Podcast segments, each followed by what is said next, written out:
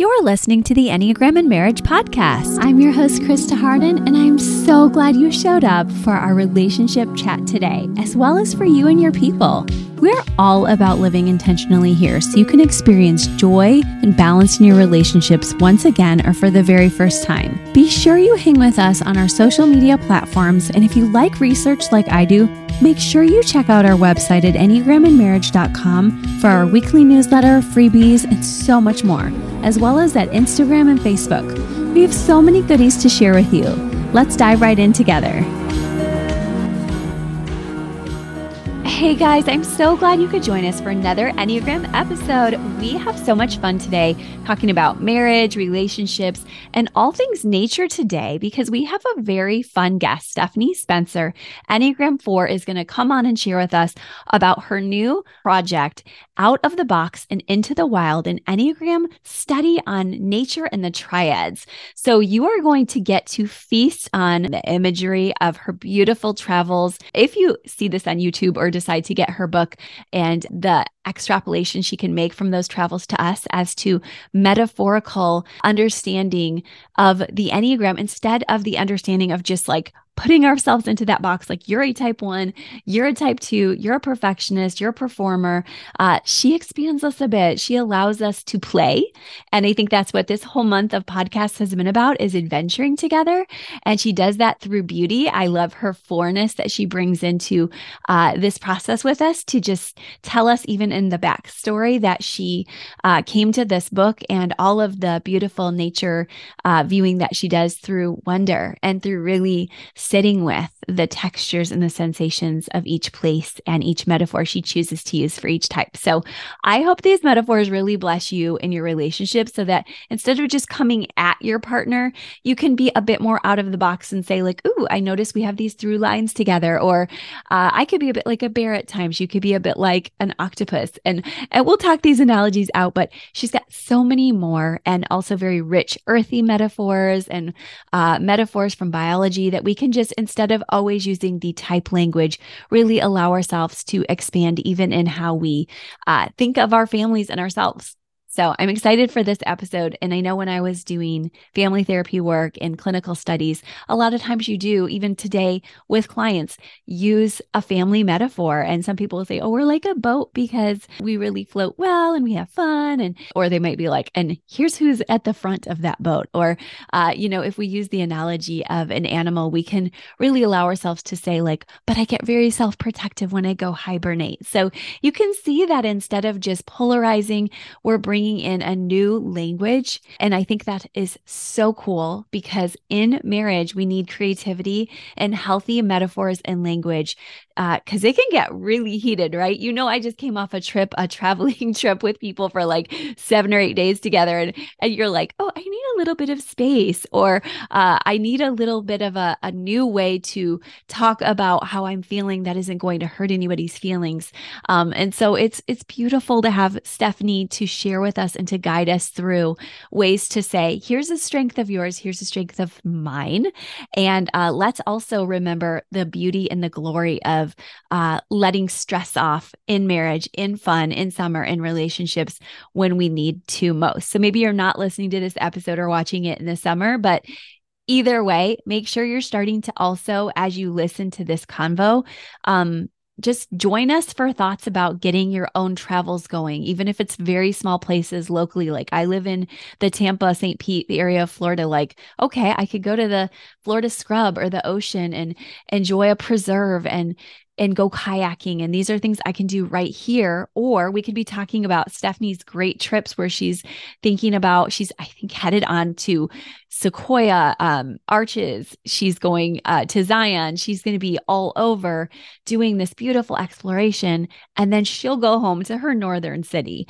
So it's, it's important that you look with us at both these wonderful epic journeys you can take, as well as just the journeys that are everyday, right? So I know I grew up in Michigan. We were always hiking and on nature walks constantly at the metro parks. And um, wherever you're at, just enjoy that space outdoors in the wild. Get yourself out of the box, out of the number for a little bit, and just join us on this journey with Stephanie so that we can deep dive together into what I hope is a beautiful way for you to learn. Stephanie, thank you so much for joining us on the Enneagram and Marriage podcast. I'm so excited for this. You're welcome. I'm happy to be here. Oh, well, we were just talking before we got on about recent adventures. And this whole month on the podcast, we've been doing the very same. So thank you for sharing adventures with us. So excited to talk about you, your adventures, your book today. Tell us a little bit about yourself. Um, so I live in Minnesota. I am from Wisconsin originally, which is actually a surprisingly different culture than Minnesota. Mm-hmm. Um, and uh, my husband and I met there actually when we were in college. We both went to UW Madison and stayed there a while before coming back to Minnesota, where he's from. Mm-hmm. Um, I used to be a pastor. Um, and now I am an Enneagram coach and I co lead a nonprofit uh, here in the Twin Cities. And I have two teenage boys. Oh, how cool and interesting and diverse. And now you have to tell us what are the differences between Minnesota and Wisconsin, if there are. yeah, this is so interesting. Well, I think uh, the way I would summarize it is about how immigration affects uh, the culture of a place in the long term. So, mm-hmm. more German immigrants settled in Wisconsin, more Scandinavian immigrants settled in Minnesota. And there's a big difference between German and Scandinavian culture, which oh. creates a big difference between Wisconsin and Minneapolis or Minnesota culture. Absolutely, it does. And some of my friends from, and you know, of course, Enneagram Lingo as your listeners, um, one of my best friends down here is from Minnesota, such a nine, just like so sweet. like now you're mm-hmm. helping me to understand the Scandinavian culture probably a bit more. Well, there's a there's a there's a phrase called Minnesota nice, um, oh. which is really actually means Minnesota passive aggressive which yeah. could also describe type nine potentially. yes. true, true. And we've talked at that length of that too, Uh because uh, we used to co-teach together. But like, right. so amazing, so sweet, Anna. If you're listening, I adore you. but I love hearing that that there's this difference and that you got to be part of both. How cool is that? Yeah, and it's and we've lived here now in Minnesota for um 10 11 years. Mm. Um, and so we're we're pretty embedded here. And my husband grew up here. I grew up in Wisconsin. Mm, okay. And is there more of a a one or a six overlay in Wisconsin? Do you see any kind of Enneagram tendencies there? Yeah, I would say it probably depends what part you're in. Um, mm. we lived in Madison after we got married, which is its own okay. uh, progressive, interesting little bubble. Yeah. compared yeah. to the rest of the state. I grew up in a smaller town that I would say is more six-ish in its culture. Yeah. Well, very diverse. And you bring mm-hmm. to us this beautiful diversity in all you do. Tell me a little bit about you said you have your two boys, and how old mm-hmm. are they? Uh, 16 and 13. Oh, do they know their Enneagram types or do you kind of hold off on that? Yeah, I, I really uh a little bit. So um I want them to take the lead on on that. And so when they're interested, we talk about it. When they're not interested, we don't talk about it. And I want to help them type themselves more than have them feel typed by me. So I have some guesses. Ooh, they have some guesses, but we haven't officially uh, done that together. Yeah, and we're going to go over some triad work today too, and that might even be what some parents do, where they're like, "Okay, I know you're a heart type, I know you're a thinking type, I know you're a body type." Mm-hmm. Uh, so that's fun to be able to hold it loosely for those yes. ages. Mm-hmm. Um, yeah, I um, find that too. Yes. And tell me a little bit about how you met your spouse or um, just family stuff too. Yeah, we um we both uh went to the same college and so yeah, um we yeah. met there and so we got we got married pretty young actually. So I was 21 and he was 23 when we got married. Yeah. And um and we'll be married this summer we'll be married for 23 years. We got married in 2000, which is nice. It, like that's an easy yeah. we always know what anniversary we're on. It's true. Oh so it's really helpful. Yeah. um so uh you know, I think uh it's been interesting uh, using Enneagram now as a tool for marriage. We didn't have that in the beginning of our marriage, but um, I am a four and he is a one. And that has become a really helpful way to understand our similarities and our differences um, as we have found that language for it. And I find him to be a really important grounding presence in my life. And we have in mm-hmm. common that sort of partnership with a one, it sounds like, yeah, um, yeah. and being across that arrow line yeah. um and what it is to have the the grounding force across that arrow line with with another type so uh, it took me a while to land on type four for myself actually because i'm a self-preservation type and oh, so oh, yeah. uh it it sort of hides itself um yeah. mm-hmm. but um and I think in marriage that becomes an interesting thing because I um I can sometimes stay a little quiet about what I need and want because Mm-hmm. there's a thing in me that feels like I should always be suffering. Mhm. Um, and I don't know if fours are sometimes portrayed as types that are loud about their needs. And I think self preservation types are actually more likely to be quiet Mhm. about their needs because of the way that we can reinforce patterns of suffering through not Mhm. asking for what we need. Mm, yeah. So that's something I've been working on in recent years and in marriage is doing Mm. that more. Which is so good for your marriage because with a one, uh, they can just, as we know, you know, in that way, just kind of plug forward and do. And if you don't say, this is really spelled out here, although they have a four as well, and sometimes ones can actually dig and see it. I Mhm. often notice that, yes, my husband can do that at times, but a lot of times, as you said, that self press four piece can hide and so they Mhm. have no idea. They're just in the doing space. And so you've Right. had to really be brave and bold and take some risks, I bet. Mhm. And and it was interesting. Actually, I remember this conversation happened like a year ago when we were hiking uh, together on a, on a trip to Colorado. Mhm. That um, I said, when you ask me for things, do you expect that I say no if I can't do them? He Mm, said, of course. And I realized that what had happened is the, sort of as that gut type, he Yeah. he will always try to get what he can get. So he'll always ask for me to do like if he wants me to make dinner, he'll ask me to make dinner. And he's expecting that if I can't make dinner, I'll say no. And so I Mm. was in this place where I had been thinking of him as being demanding, but it Mm, was really because I wasn't being boundaried. mm, Um, and so just kind of working that out and saying, like, oh, he's mhm. actually just asking.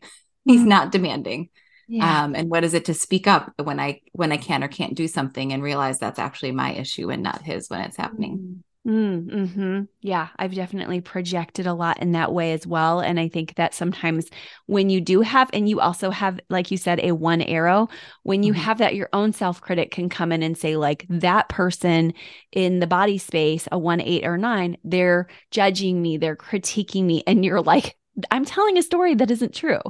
right right i love that brene brown language of the story i'm telling myself is exactly because it's often not actually the story Yeah, yeah, it's true. Um, and then there's that victim space in the four. So we could really go all day. And uh, I loved this. Actually, she's a one four combo. Also, Elizabeth Bennett came on earlier last year on the podcast, and she's like, something that's been helpful for the four space is to remember um, that we can always come back to it if we need it, but we need to get Mm. up and do. And I, I, I remember that, and it helps me sometimes when I'm stuck Yeah. there.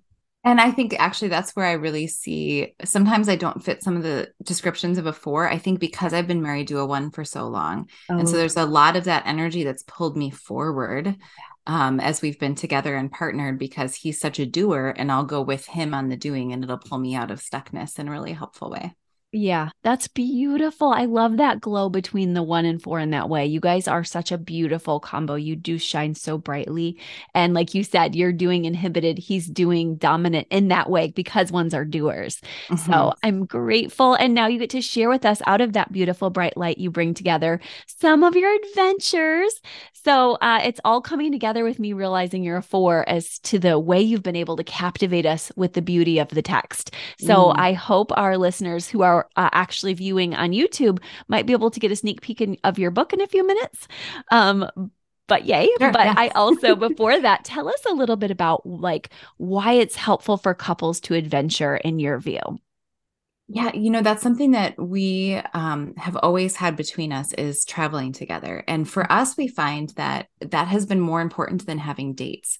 So Mm. when either of us have a date um, away, f- like when, especially I'm thinking about when the kids were young, it just wasn't quite enough time to really find presence with each other um and just for a night. And so there's value in that. But what we really found is we were lucky enough to have grandparents who could help to get away for weekends or even weeks uh, uh a week or so once a year by the just the two of us to have that space and time of travel and getting away being in nature and that there's um, when we do something like that, that's really grounding for the two of us. And then as the kids have gotten older, we've also then had adventures together, the four of us, um, which has been really beautiful. So we love traveling internationally.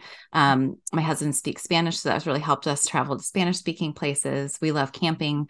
Um, and we love there's we just went hiking on Sunday on Father's Day and um we were talking about how like there's just a space for conversation differently hiking between the two of us and when the kids are with us um, where you're just not distracted you're side by side there's a way that it's just a different sort of space than mm-hmm. sitting at a table or sitting at home um, to hike together. And so we love traveling out west to national parks. So we did a national park road trip every couple years. We do one of them. So we did a yellowstone road trip uh, one year a couple mm. years ago. We did glacier and tetons. And this year we're actually doing yosemite and mm. um, zion and a bunch of those western ones. So we're really looking forward to that in july Oh my gosh, I'm so happy for you and just knowing you're going to capture it and I I know both as a 1 and a 4 you guys are just going to sit in it and revel in that beauty, aren't you? Yeah, well, uh, maybe not so much sitting. There's a lot of hiking. There's a lot of movement. yeah, that's true. Movement. You were saying that he's got you going as a one, and, right. and you're in your space of happy joy. Yeah, uh, and I bring my camera along, and, and I'll pause to take pictures, and we'll we'll figure that out. And we actually got a permit um this summer to hike both Half Dome and Angels Landing, both of which are lotteries, and we won both lotteries. And I'm terrified and excited that we're going to yeah. do these dangerous, oh wonderful hikes gosh, that's amazing. My friend mm-hmm. got engaged on Half Dome. Um, and it is apparently, like you're saying, from what I saw in Yosemite last year, it looks pretty intense. So I'm really excited for you yeah, it's like a 17 mile hike with a lot of elevation gain and these like chains at the end that yeah, you have to hold on to to get that. up. And so Whoa. I'm a little bit scared of heights. we'll see how yeah. it goes. Just don't look down. Right. be fine. That's what I've noticed when they're scarier. I'm like, don't look down, just enjoy the beautiful view and the beautiful sky. well, and one of the things I've realized, like when we camp together as a family, what I love um, as a self preservation type, my I'm um, my partner's a social type, mm-hmm. and so as a self preservation type, sometimes my anxiety is higher than it needs to be about things like hikes, especially with the kids. And so I've actually used him as my adventure radar. Like mm. when we're together as a family and the kids will say like, "Can I climb that rock?" I have an instinct that says no. But mm. that's one of the times I'll look to him and say, "What do you think?" Because you have this sort of orientation to what's right that is usually right, annoyingly so. Um, yeah. And this sort of gut strength that says, "No, they can handle that." And so I um I'm sort of relying on that this summer too that as we do these more dangerous things, there's a way I can be like, "All right, are we okay? Okay, we look like okay. I'm gonna trust that we're okay. Oh, I love that. I love that you can capitalize with your husband's strength here, and also you know you'll get that full saturation of enjoyment and and less regret when you do that. When you kind of press on towards something different, and you come into that balance of your instinct. That's mm-hmm. a beautiful reminder for our listeners who might also tend towards too much social, too much self pres, too much one to one. There's that beautiful striking of balance when you marry, and then uh, you're also telling us that the shadow for you guys of uh, the one to one, which is ours as well, it is nurtured by you traveling together even more yes. than date nights. So that's mm-hmm. important for people to listen who are like, we're not super date nighty. Um, like you don't have to be, but just make sure you're continuing on adventures. And I love how you say this is an important space because we can um, be in nature together. And I love how you're challenging yourself with hikes, but I also love to remind families with younger children like there's easy hikes for them to do too. Lots of those yes. probably along the way through many years of marriage. Mm-hmm. Yeah, it hasn't always been big ones or hard ones. Sometimes it's even just going, um, you know, down to a river and and hanging out. Or we have we have a waterfall here in the Twin Cities called Minnehaha Falls. That's just really easy to get to, and you can do a short little hike, and it's a lovely chance to be out. That's beautiful. Tell us your trajectory of your trip because you were telling me, and it's it's so fun to hear other people so that you can maybe plan that one too. Yeah, well, I think what we landed on that was um, an unexpected help is that we, I'm going out to the International Enneagram Association conference in San Francisco in July.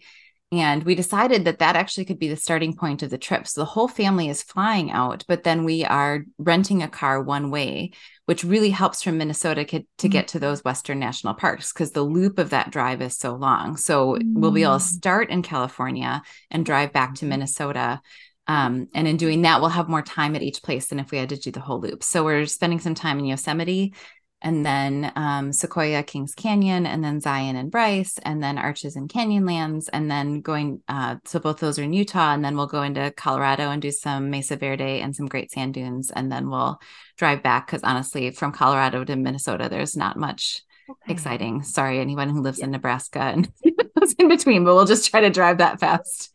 Right. Because they do other things. They go to coffee shops, they do Right. their marathon runs. I don't know what they do, but I know that you guys do beautiful things because I am here in flat Florida. So I understand. we still have a good life. Um, but but I'm happy that you have these moments and there's so much beauty on your, you know, horizon. I'm so grateful. Um, and we were able to talk last week when I was in all those different spaces, and not all of them, but a few of them. So um, I'm grateful that uh, we can learn from you because you have a richness and a depth that I think, as I mentioned, fours really bring to us in terms of kind of grabbing, not just going, um, but you Mhm. really sit in and let the the beauty saturate you. And you've brought that to your book. So can you tell us about your Enneagram book? I think it's very unique, and I haven't seen one like it. Yeah, it's um who mentioned a sneak peek. So this is actually a proof copy I have next to me. So it's got the little line on it. The real copy doesn't have the little line on it.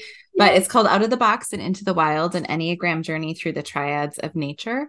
Mm. And there's two things that I really was uh, wanting to do with this book. One is about triads and one is about nature. So I think that there's a little less out there on the triads. And I have found that to be a really helpful piece of Enneagram, especially as I do work with teams.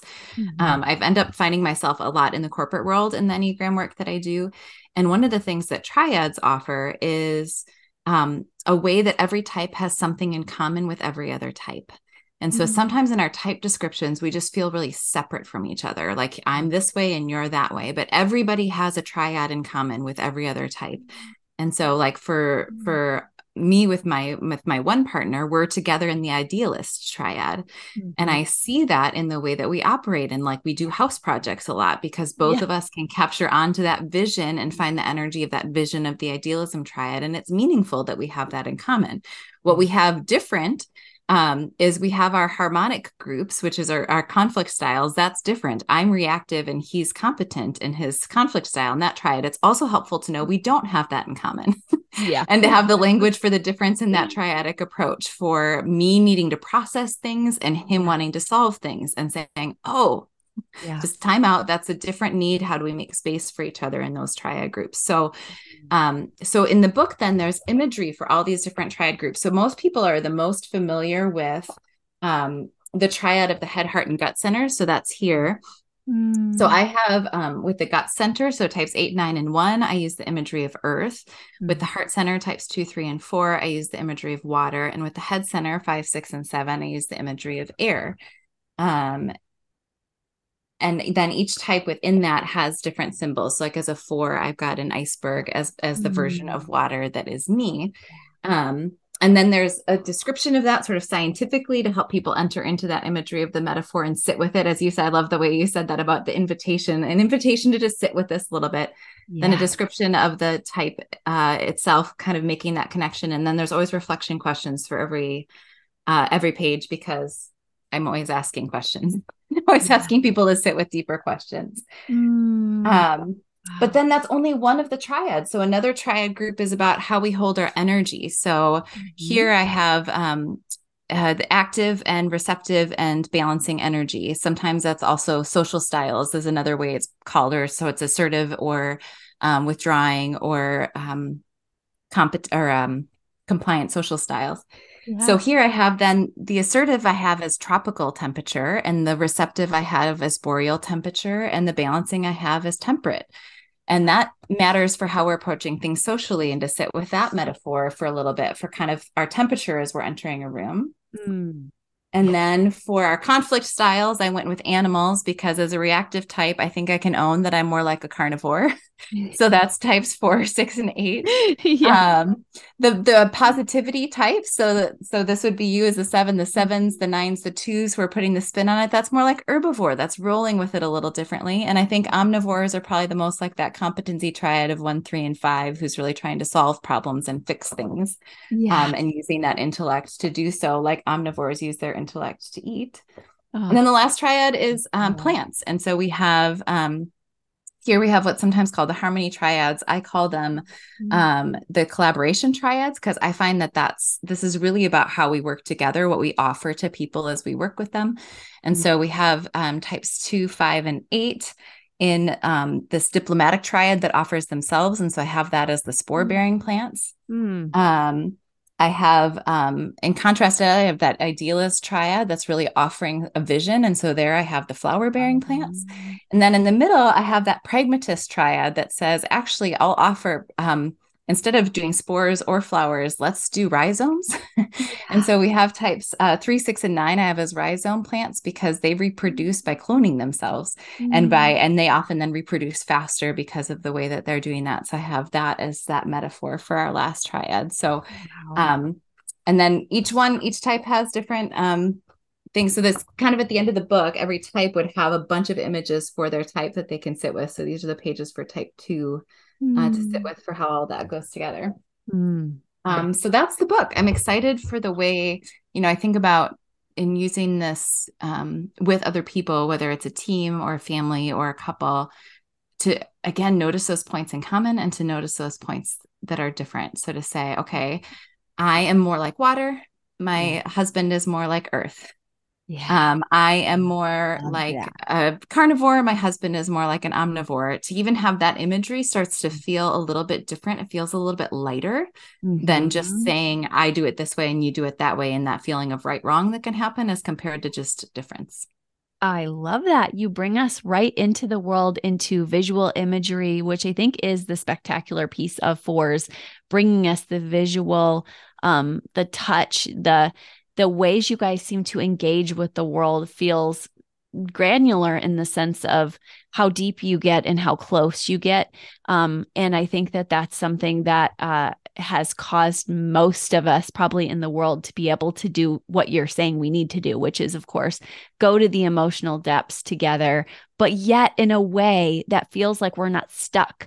Uh, and I do see you and your husband's journey in that because he kind of lifts you up out of that, gets you doing, and of course you pull him into the the the pieces of the work that need to be looked at and sat with. And like you said, you're both idealists, so doing that in a beautiful way is your gift um, together. So I think that's a gift to all of us. And I felt that when I was going through your book, because as you're naming a lot of information there, I want to invite readers who maybe aren't watching on YouTube because our new to YouTube channel is new, um, is that it's really beautiful to um to walk through her book visually and I'm not a visual person even but Mhm. there was a sense of peace because it wasn't overwhelming with words uh, and I read fast and I read a lot of words a week and so just being invited into the cool beautiful imagery um along with a few pieces of work you know uh, of you know text and then some questions and there's questions in each chapter right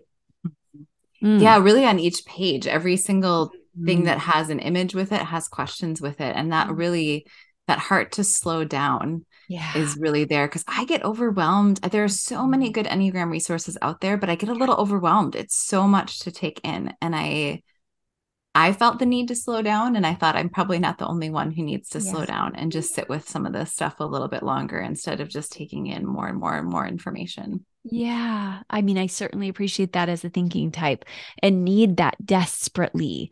So I was just so touched by it. And I know some of our listeners will be too in that way, many of them, because uh, you're inviting us on adventure, but also into a very serious journey of growth and depth. And I noticed for my husband being a one, when I was sharing some of it with him, he was really happy with it. And he was like, um, this is really speaking to me because it was succinct and yet Mhm. goes deep. So that's Mhm. beautiful. That's probably that is the value of editors and Mm. being editor edited, I think, or even Yeah. for me, actually, I think as a four, it's interesting to I had a framework that I decided to follow for the book that really kept me restrained in a helpful way because I think fours can want Mm. to go to the depth so much that it can get overwhelming to other people to keep going that that Yeah.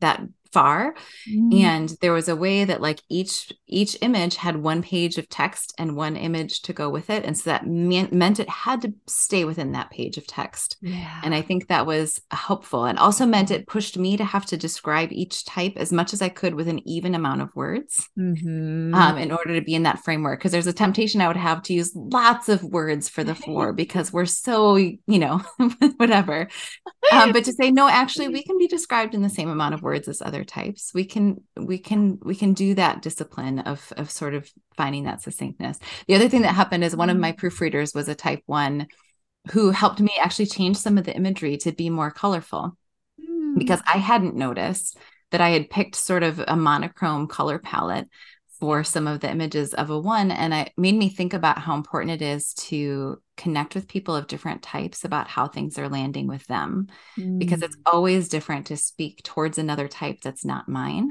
yeah um, than to hear from the person of that type how did this land with you um, mm. and so and then to be able to receive that and say it's actually important for me to receive that editing and say this didn't land right yeah. so i'm gonna sh- i'm gonna shift and i'm gonna help it land better yeah, I think that's really cool that when you do a book of this magnitude, there's a lot of hands in it. Um, and I think that then you get to produce something extra beautiful and meaningful because, as you know, you can do as much expansiveness work as you can, and there's still going to be limitations because you still carry the four most strongly. So I love how you're mm-hmm. saying there was other people giving me input. I took it. It was harder at times than others, but I took it, and the result is you're being humble to say it's beautiful but uh you know i give credit to uh you know a lot of people in this journey and and i think that's something i've learned as a writer too. Um and i think that that's awesome because i think readers are even more excited. They're like oh you considered other types.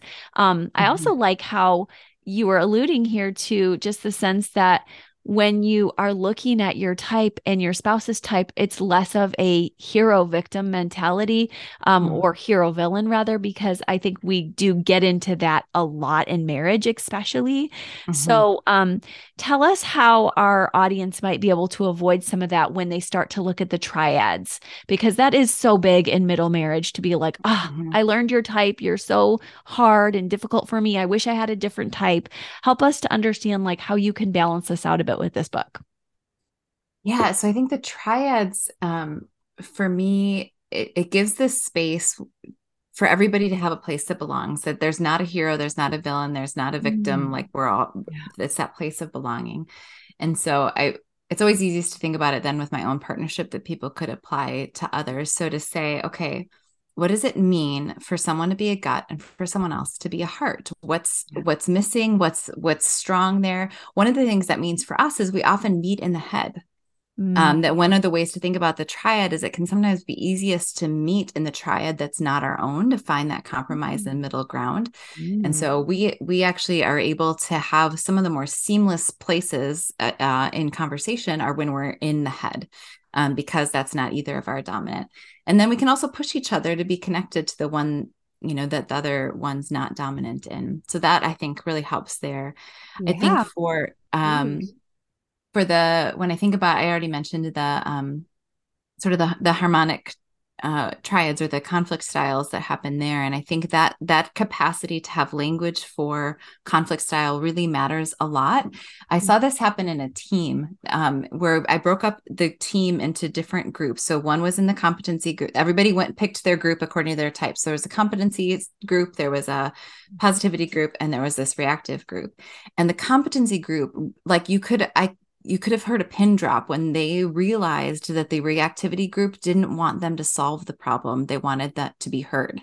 Mm. and and they were just that was completely new to them that somebody because we assume that the other person wants the same thing we want in conflict. So having that language of that triad difference really matters for to say like okay you know for, in what does it mean for you to be in that positivity and to be partnered with somebody who's in that competency and how can that both help and how can that sometimes create a miss same thing sometimes for me it really helps that i'm partnered with someone who wants to solve the problem so that i don't just yeah. talk about it without yeah. solving it and sometimes yeah. that really is hard because i want to be heard before we solve it and so um, the triad just gives a different language it's it's a little bit more uh, I find that it's sometimes easier to find that language than to find that type language that if i just if it's it's a little quicker to be like oh i'm being reactive right now or i need that reactive space yeah, or it. um versus kind of thinking about all those descriptors of a one yeah. um and i and i think that um i really see that as well in the that energy triad difference for like what it is to be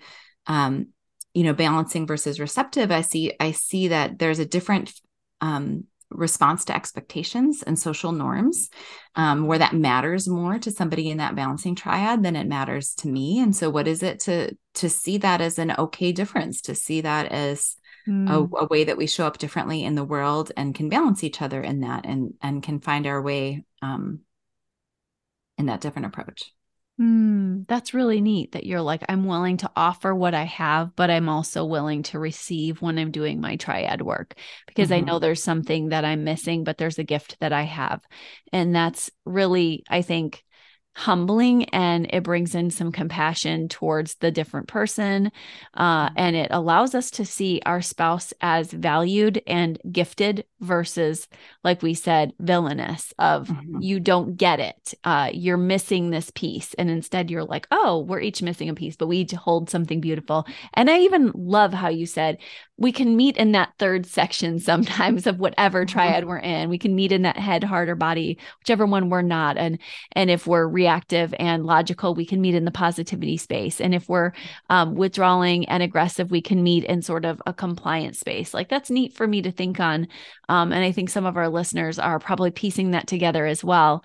Um, and i like how you gave a particular also animal to each type too. So I think our readers will have fun looking to see what animal they are and why. And there's so many unique portrayals. So I just want you guys to dig in to have fun. Maybe like I did, bring the book on an adventure and mm. read it aloud to each other.